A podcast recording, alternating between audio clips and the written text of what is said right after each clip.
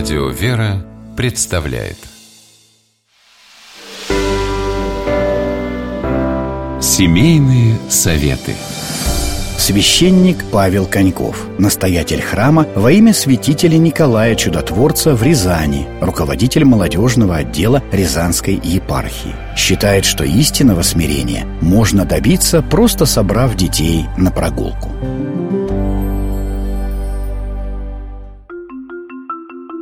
Как научить детей молиться? Со взрослыми все понятно. Утренние, вечерние правила, Евангелие и последование перед причастием стой себе и читай. Но с детьми-то как? Заставлять их выстаивать все взрослые молитвы или же все-таки облегчать им молитвенный устав? Наблюдая за детьми в храме, я замечаю, что в тех семьях, где родители довольно строго и порой агрессивно навязывают полные молитвенные правила своим детям, отпрыски очень часто охладевают к делам церковным. У них возникает четкое и безапелляционное мнение. Все молитвы – это очень скучно. И даже когда на Пасху мы радостно приветствуем друг друга «Христос воскресе», эти дети отвечают вяло, если вообще отвечают.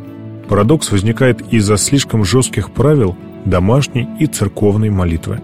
А если посмотреть на это глазами ребенка – что-то непонятно поют, батюшки в алтаре на странном языке разговаривают, да еще и стоять надо по стойке смирно, скука, да и только.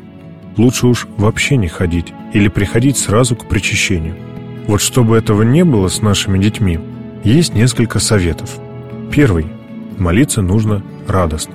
У ребенка не должен выработаться стереотип, что молитва – это обязанность.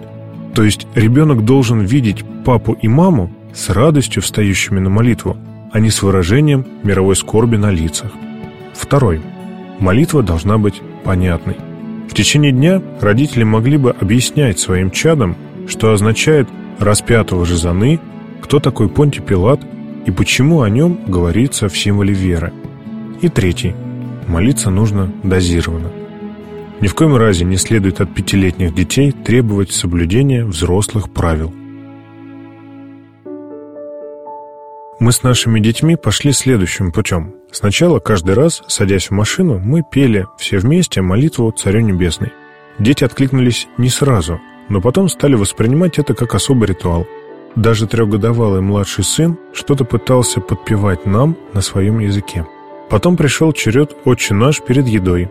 Дети тоже присоединились, тем более, что в храме они что-то подобное уже слышали – а перед сном пели обе эти молитвы и прибавляли к ним «Богородица, Дева, радуйся» и другие короткие молитвы. Теперь старший сын понемногу читает по детскому молитвослову две-три молитвы уже из вечернего правила. Дети постепенно привыкают к молитве, и постепенно же увеличивается их правило, да и дисциплина своеобразная уже установилась. И нам, взрослым, это тоже полезно. Следить за детьми и молиться с ними гораздо радостнее и приятнее, потому что дети молятся настолько искренне, что уже не сомневаешься в словах Спасителя. Именно таких есть Царствие Небесное. С вами был священник Павел Коньков.